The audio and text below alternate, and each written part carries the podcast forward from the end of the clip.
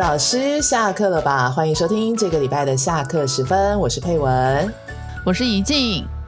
呃，由于呢，我们其实很想带着大家从零到有去思考一下词汇教学，所以我们特别对计划了这个主题，啊，选取了一个就是当代中文课程第二册第六课对话的生词。来做整体的规划。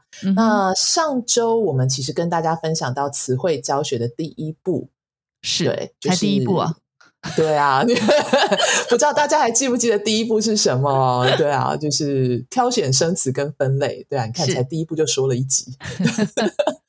可是事实上，分类之后才是重头戏呢。没错，对。那我们已经分完类了，下一步是什么呢？下一步就是要确认教学的范围。这里指的教学的范围，指的就是啊，我们每一类分完嘛，那对它的教学内容应该是什么？到底是要多一点呢，少一点？这些，所以具指的具体来说，具体来说，比方说第一个教学范围可能是时间吗？还是什么？哦，嗯，我们教学范围有分为几个啊？第一个当然就是，哎，教学时间是怎么分配的？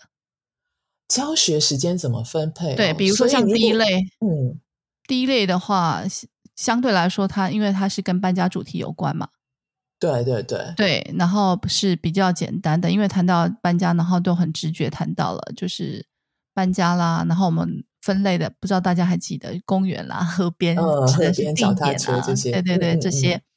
那这个相对时间就会比较少啊。那对，第二类是从搬家，然后再平移到别的主题的；第三类是跨主题的。这两类的时间，哪一个会比哪一个多？我觉得第三类的，因为跨主题的，因为它的范围比较广，它可以用在任何的主题上面，所以它的词汇的使用，呃的情况会比较多。所以基本上来说，应该是第三类的时间会比较多。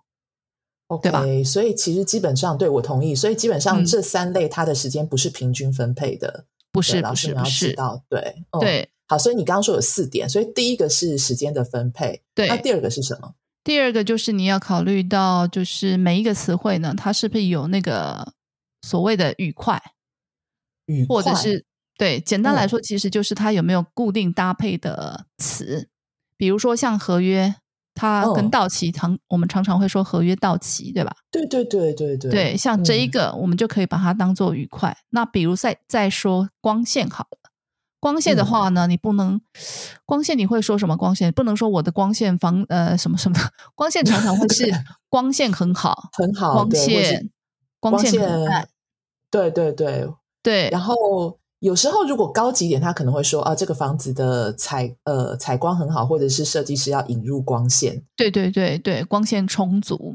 对对对。所以像光线的话，它常常搭配的就是光线很好，光线很暗，引入光线啦，光线充足这些。对对对。哦，这个就是所谓比较粘着的，常常用在一块的，嗯，我们叫做愉快了。对，OK。但是我想，我像刚刚讲的地方，就是说，呃。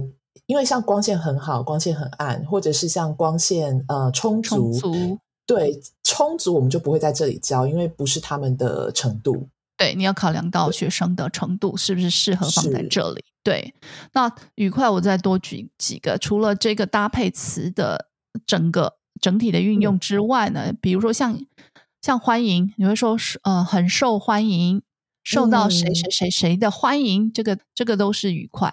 对对对对对，是。然后比如说像以上是我的报告，这些也是吧？以上是什么什么什么什么？对对对对。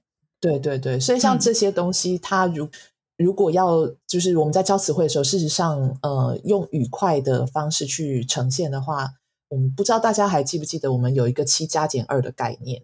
嗯，对，所以其实愉快它是有那个就是认知心理这方面的一个基础在的，也可以帮助学生去扩大他的一些呃使用的范围词，对词汇的范围，对。嗯，那第三个是什么？第三个就是你要考量的，就是哎，这一组词汇每一个词汇都要教吗？哦，不是吗？不是啊，你像第一类脚踏车，你要教吗？脚踏车、公园、河边这些非常简单的，它就可以跟其他的词汇搭配，或可以放在第二类、第三类，搭配第二类、第三类一起教，一起练习。哦，OK OK，所以他，所以第一类其实基本上我们所谓的都要教吗？老师们可能会觉得，所以就不要理他吗？其实不是不理他，而是他可以直接跟其他类的一起练习，对，或跟其其他的词或其他类一起练习，其实都可以。他就是不用单独教，也就是说，你不需要单独教脚踏车。我觉得我们可能在说的仔细一点，就所谓的不需要单独教，就是可能呃不需要啊，比方说写出那个脚踏车这个词汇，然后给他一张照片，然后告诉他，对，这是脚踏车，这是我的脚踏车，我们家每个人都有脚踏车，这个就不需要的。对对，所以说的就是，哎，比如说你可以搭配什么呢？呃，你怎么从你的新家就是呃来学校上课，或者是什么，或者是你搬家的时候你怎么搬家？你请朋友开车吗？还是用自己的脚踏车？还是什么？脚踏车搬家？OK，可以。好凄惨。对，或者是你搬家的地方是可脚踏车可以搬对到达的地方嘛？类似像这样啦。对，就镶嵌在其他的那个部分里面，这样。是是。那第四类是什么？第四类就是你要看啊，这个词是不是需要补充？嗯，那如果要补充，是要补充到什么程度啊？你说的要补充到什么程度？它事实上好像就会有一个所谓的条件在，对不对？有一个基准。对对，所以脚踏车要补充吗？脚踏车嘛，因为它第一个，你当然你就要看他的生活使用的频率啊。脚踏车要看，有时候要看学生的情况哦。那如果是他的理解力啊，或者是什么比较慢的话，我就单独教呃，因为在台湾学嘛，就教脚踏车。可是如果是学生的反应理解力比较快的话，可能会啊补充个，我们也有也有人叫做自行车嘛，因为你可能会在别的地方会听到，哎，他不用脚踏车，他是用自行车。那像这个就会考量到底要不要补充。OK，所以第一个条件就是要看它的使用的频率嘛，对不对？然后。那还有吗？就是你的补，你如果觉得它需要补充，或是补充到什么程度，你还会考量哪些东西？啊，还会考量是不是学生以前学过啊？对，比如说，嗯，我们教到了，因为这一课是搬家嘛，对。那搬家的话，一定会谈到的主题就是，呃，里面有几房几厅，包含了什么？对对，对不对？那如果学生以前对，如果学生以前学过了，像。格局是什么吗？格局这个词会不会在这里太难？可能还没有办法学，就这个不是他们之前学过，但是他们会学过什么厨房啊这些词。对对对，那比如说像他们学过了一些呃房间的名词，比如说厨房、客厅、卧室，对对，书房，对这些我可能就会呃可能带进来，然后复习一下，让它比较完整。就是在呃搬家的时候会谈到哪些词汇，这样。嗯，对对，而且这不算补充啦，就是。综合起来练习，综合起来练习。可是当你谈到了你你复习了这些词汇之后呢？哎，可能会多个哎，老师阳台，阳台对 对，它可能这是一个新的词，对不对？对对对。那嗯，很多学生很希望他们的房间有阳台。对，像这个的话，因为你知道学生的需求嘛，所以我们就可能会补充阳台。是是是，对对对，这个。可是阳台其实不是一个非常难理解的词，所以我觉得补充是没有关系的。那所以其实这个会预示我一个另外一个补充的一个条件，就是如果这个词你你已经预测到它补充之后会连带需要补充一大串的东西，那我就不会补充它。嗯，比如说像什么呢？对，比如说像格局，像刚刚提到说，哎，这个房子，呃，他假设要租这种公寓式的，那它是几房几厅？然后，那有些人老师可能就会说，哦，它是三房两厅，它的格局很好，或者是它是什么？那学生可能第一个格局很难理解，然后第二个，那格局到底还需要补充？就你可能会需要补充，比方三房两厅两卫，还有什么什么这些，然后或是格局什么坐东朝西啊，然后什么就是这些东西，你会连带必须要补充一大堆的东西，这个我就不会选择它。是是是是，这这点也是哈，你要看带出来的东西是不是一大串。对，然后再就是，如果因为你看，如果你补充了一大串东西，会造成你的教学困扰。对对，那有时候这个教学困扰会是一个就是。你的补充会造成他对原来的这个词汇理解上的一个误区，是，所以是，比方说，比方说像网站，嗯，那我可能会补充网址，嗯哼，但是不会补充网页，对，对，我们自己母语人士有时候网站跟网页有时候可能就不是不是很清楚了，对对吧？对，对啊，但是是网址是一个非常跟网站是区隔性非常大的东西，你只要对输就看一下那个就知道那个是网址了。是，而且是也常用吧？你可以把网址给我吗？对对我想要到那个网站去，你可以把网址给我吗？对，它是比较容易区别的，不会造成困扰的。而且是一个比较相对于网页来说，它的频率也不算低的，对，是所以我可能会补充网址。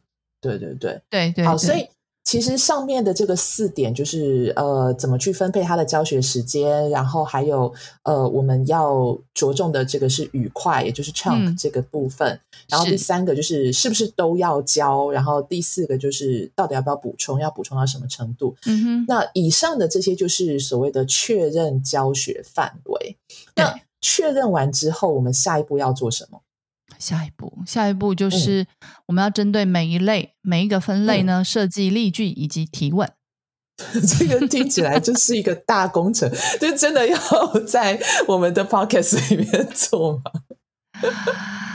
啊，对，可是我们因为因为要把词汇教学完整嘛，对，其实这个啊真的是一个大工程。你看我们的适配课的提问，就分成程度来说呢，提呃初级的提问就六个小时了，哎对，对啊，所以其实应该是放在适配课来做了，但是。但是碍于节目的长度跟性质，我们只能提供一些在设计例句及提问的时候的一些思考点了。嗯，点，到为止。就是还是要提一下啦对对 对，啊还是要提一。下啦。对，对所以呃尽量，我们尽量，嗯。嗯嗯嗯，那第一个思考点是什么？啊，第一个思考点就是，哎，每一个词汇都一定要先展示例句吗？你觉得呢？我自己是，我自己觉得不一定。可是我真的知道有一些老师，他如果觉得，就他如果没有展示例句的话，他就觉得好像没有尽到做老师的责任。好像每一个词汇都要教到，对对对对对对对，就是我觉得这嗯背后的想法就是，我觉得我每个词汇都教到了，你如果还不会的话，那就是你的问题。可是你知道那个展示呃例句的话呢，其实有很大的学问在里面，因为因那个例句是要能呈现更完整的。对，呃，比如说你想要教的内容，就这个例句呢，可以包含方方面面。比如说啦，资料这个词嗯好了，一些老师可能会给的例子就是网站上有很多资料，这个例子，网站上有很多资料，对理不理想？我觉得乍听之下，老师们应该都会觉得很 OK 啊，对不对？他不就是那个对网站上很多资料有什么问题吗？对啊而且很不错啊，有网站，呃，网站对，有然后有资料，对不对？资料，对，就是结合了这一课的生词，然后做了一个例句例子嘛，对对不对？这有什么是是是可是我们觉得这个例呃例句其实它不是理想哦，对，因为它没有提供资料的意义，它只是把资料放在那个名词的位置上，它基本上没有什么功能嘛，就是单纯的使用网站跟资料造句啊。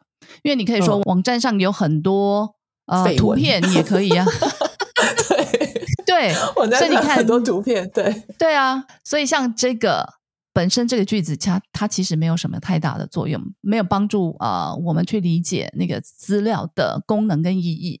所以你说，呃，网站上有很多资料，这个例句不理想。事实上，是因为，呃，我们如果把资料这个部分挖掉，然后放上图片，这个句子也是成立的，对吧？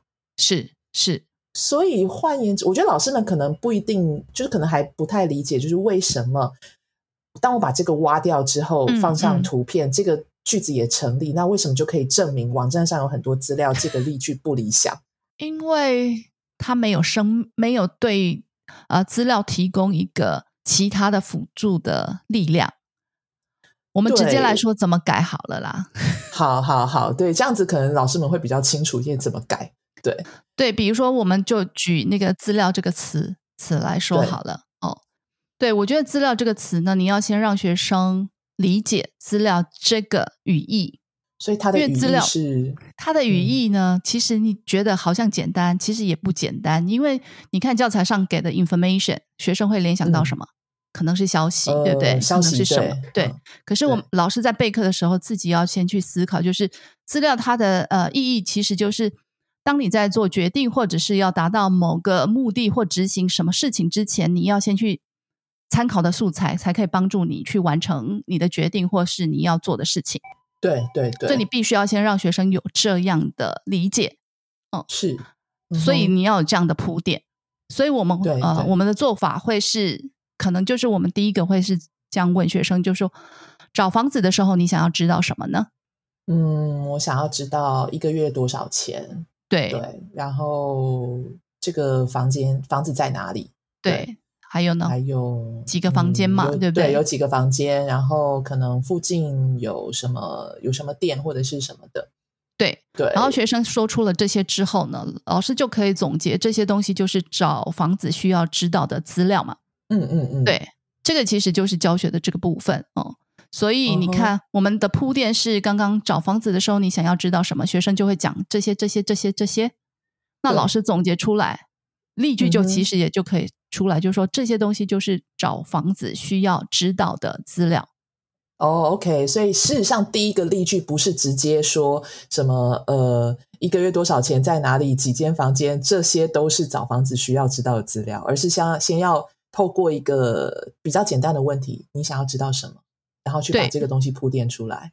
对，那你有没有发现，从我们刚刚的第一个找房子的时候，你需要知道什么，到例句出来啊，比如说多少钱、价格啦，在哪里啦、地点这些，对，就是找房子需要的资料。到这里，我们其实呃完成了什么呢？就是确认资料跟比方跟其他的那个，比方说消息之间的一个差异性。对，我们已经提供了学生哎理解那个资料的意义嘛。对不对？对对对，就这些这些这些都是找房子的资料，我们已经点出来了嘛。那再给学生一个完整的例句，就是这些就是找房子需要知道的资料。这同时告诉他资料可以放在句子中的哪些，它的使用方式是什么？没错，没错。嗯，我觉得这个部分你要先确定。那当然，有些学生他会很快，你就不需要做的这么细。可是如果是在小班的话，你可能可以做的很细。嗯，是。那这里做完之后，我们就会进入第二层。嗯哼，对，你要再一次去，对，你要再一次确认学生是不是真的掌握了你我们刚刚做的这些东西，所以你就可以问了，那你可以在哪哪里找到这些资料？啊？OK，所以学生可能就会说，呃，比方说在如果是找房子，他们可能可能会在比方说路上的那个广告栏啊，或者是网站啊，那这时候就会出现网站这个词，是，那同时你就可以。你可以可能是前面已经交了，那可能是现在补充也都可以，因为网站基基本上不是一个比较难的这个部分。对对。那当学生已经回答正确之后，你就确呃，你已经可以确认学生哎懂了，从前面到这里他应该是一步一步都懂了。之后你就可以再平移，嗯哼，平移到其他资料可以用在其他的主题，比如说找房子需要找资料，那还有什么事需要找资料呢？哦，对，那学生可能会回答什么？对，很多啊，比如说像什么呢？嗯，旅行，旅行是要找那个饭店的资讯吧，对不对？然后还有买机票，买机票，然后去，对，这些都是嘛。是，那学生可以，对啊，学生可以，他提供了很多的主题，那你就可以从中选取一个主题来提问。哦，OK，嗯，不过哎，这个听起来。感觉上已经就是讲到我们第二点要思考的，就是层次性的部分哎，对，就就就就这样一并讲下来了。对，因为其实我们从刚刚提到的资料这个词，我们这个例子就可以知道啊，那什么叫层次？就是我们必须要去考量，就是哪一些词应该要先教，哪一些词应该要后教。以我们刚才在。准备资料这个呃词的例句，还有它的提问的时候，我们会发现搬家或者是找房子，因为找房子不是生词，但是搬家是，所以搬家这个词它应该要比资料先教。所以我们的第一个铺垫，也许就是，哎，搬家的时候你想要知道什么，或者是搬家要找房子的时候你想要知道什么，所以搬家它必须要比资料先教。嗯，可是网站不一定要在资资料这个前面教，对不对？对对，因为因为网站你可以就是在我们的第二个问题就是，哎，那你在可以在哪里找到这些资料的时候，学生可能会很想说出网站这个词，那这个时候再来给他再来练，其实也可以。对，是，所以其实，在这样子的一个层次性，我们就会知道，哦，那。整体整体介绍完，因为你也去思考它的一个铺垫，还有它的顺序的时候，其实层次性就出来了。对，因为你的你的提问都要有先后顺序哦，不是随便乱问的。没错，没错。哎，所以这样子，我们进行到这边，资料这个词汇算是教完了吗？嗯，对，有有可能，可是还是要看学学生啊。基本上，基本上这个程度的，嗯，到这里应该就可以了。但是因为教材上面的英文，我们刚刚说了，就是 information 嘛，嗯哼哼，所以可能有些学生他比较灵活或比较。脑筋转的比较快的，他可能就会问一些跟别人学过一些其他的，在外面学到的呃，对 information，他可能会想到哎，消息，那资料跟消息有什么不一样呢？对，那老师可能需要先准备一下这个，可能背着，对，会用到，也可能不会用到，都要看学生。是是是，所以这就是已经有点像是类似像近义词的部分了。是是是是，就资料跟消息有什么不一样？因为教材它。给的只有 information 嘛？是是是，我们为什么要特别提到这个？我觉得是因为有些学生他真的很聪明，或是他他接触到的这个，他很会举一反三，他就会把 information 就是套用在很多其他的部分。所以你的学生有可能会说出老师那个百货公司的资料台，对，或者是我老师我想要知道那个小那个办公室那个小姐的资料，对对 对，就是或者是。或者是我想要知道他的，就是嗯，就是会有很多那种你想象不到的那些句子出来，所以我觉得这个可能还是要背着。所所以这里其实也提醒老师，就是说你不是只有看中文，有时候要看教材给你的那些英文，可能会去可以先去预想学生可能会产生什么样的误解或误会，是这样。那你可以先背着，嗯。没错，没错。那如果我们都已经做到上面讲的这些东西了，那其实基本上前两个思考点就完，就算是完成了嘛？对对对，对，是是。那还有什么需要注意的呢？其实还有最后一个，因为有时候也会发现，就是有些老师他不知道，嗯，到底一个词汇或者是一组词汇，什么叫做教完了，可以换到下一个了。啊，对对对，对，嗯，他不知道什么时候结束嘛？那我觉得针对这个问题呢，我们有两，我自己觉得有两个可以确认的。第一个就是呃呃，老师可以确认，就是你是不是教到了呃你的这一个词汇或这一群词汇的教学重点？因为我们前面不是划分教学的范围吗？是是是，对，那那些范围的每一步你都做到了吗？对。嗯，那这你可以确认你是不是做到自己列出来的那些重点嘛？这个是很容易的哦。再来就是你可以观察学生在教学的时候他的反应，他的回呃对他的吸收情况是怎么样？他回答的是坑坑洞洞的，还是他比较快，比较呃速度比较快一点？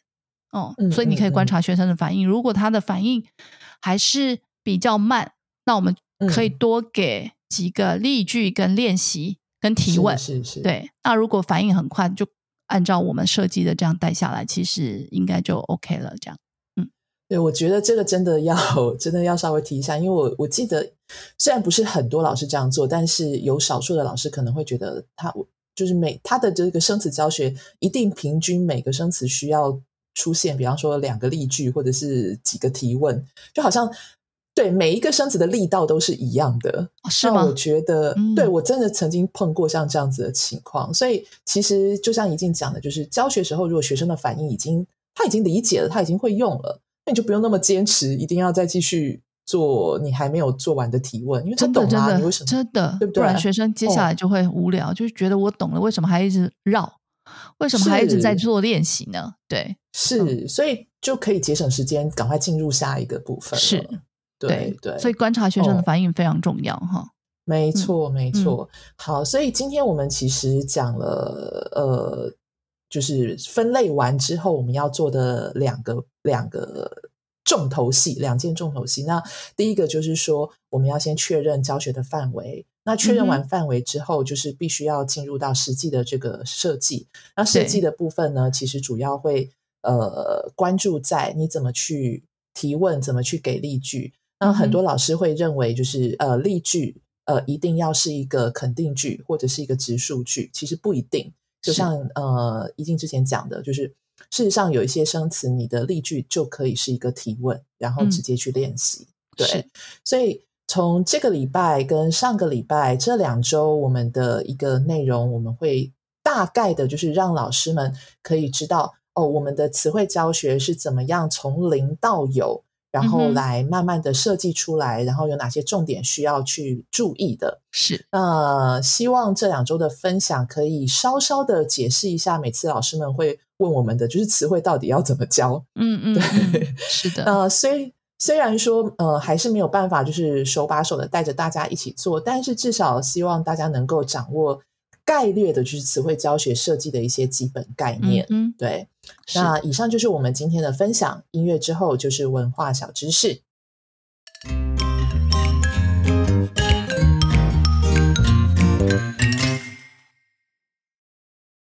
多一分知识，少一分误解；多一点认识，少一点歧视。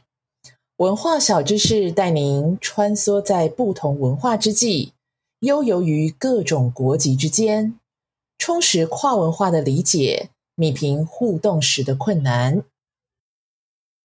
各位听众朋友们，大家好！又到了文化小知识的时间了。华人文化有开枝散叶的期望，因此从前三代同堂，甚至是五代同堂，都屡见不鲜。亲属的数量繁多，区分也非常严谨，因此出现了一个庞大而复杂的亲属称谓系统。舅舅的孩子的太太，我要叫什么？姑姑的儿子和阿姨的儿子是表兄弟还是堂兄弟？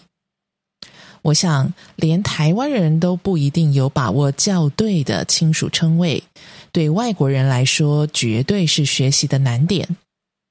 亲属称谓的第一个难点在于称谓与对应身份的紧密度不同，也就是说，华人文化中的叔叔和舅舅是非常清楚的区分。叔叔是父亲的弟弟，而舅舅是母亲的兄弟。前者是父系血缘，后者则是母系血缘，一点模糊空间都没有。除了血缘之外，还要考量到年纪，但是以英语来说，无论是叔叔还是舅舅，都叫 uncle，甚至伯伯、姑丈、姨丈都可以叫 uncle。也就是说，uncle 这个称谓并没有与叔叔、舅舅、伯伯等身份当中的某一个紧密结合，而是可以适用于多个亲属关系中。这导致外国人在学习华语时，一发现我们的亲属称谓区分的这么细致，就会一个白眼翻到天边呢！因为要记得这些关系和称谓实在是太难了。第二个难点在于，华人会将亲属称谓运用在非血缘关系的人身上，也就是所谓的你亲属关系。举个最简单的例子，你到你的朋友王先生家去，看到了王先生的母亲，你会怎么称呼她？是叫伯母、阿姨，还是王妈妈？在当代中文课程第一册第二课就有这样的场景。当时田中到明华家做客，他称呼明华的妈妈为伯母。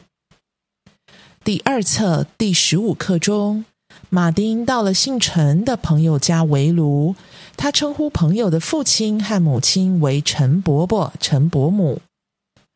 生词解释中说明，伯伯和伯母是可以用来称呼朋友的父亲和母亲的。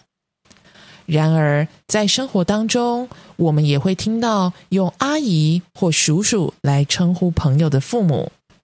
甚至是某个刚认识的长辈，除了伯父伯母以外，哥和姐这种用法就更常见了。华人将称谓用于非血缘关系的人身上时，是为了表示尊敬、礼貌和拉近距离。英语的亲属称谓中有这种现象的，应该只有 uncle 和 aunt。用这两个称谓来称呼辈分或者是年龄较大的男性或女性，相较于英语，华语的你亲属关系用词就多很多，这也是外国人的学习难点。今天我们分享了亲属称谓因不同文化而造成的学习难点。其实我自己每次到朋友家时，也都会很戒慎恐惧。伯母、阿姨、某妈妈，到底该怎么叫？如果老师们有比较清楚的使用原则，欢迎大家提供，解救一下像我这样的台湾人和学习华语的外国人。今天的文化小知识就到这里，我们下次见。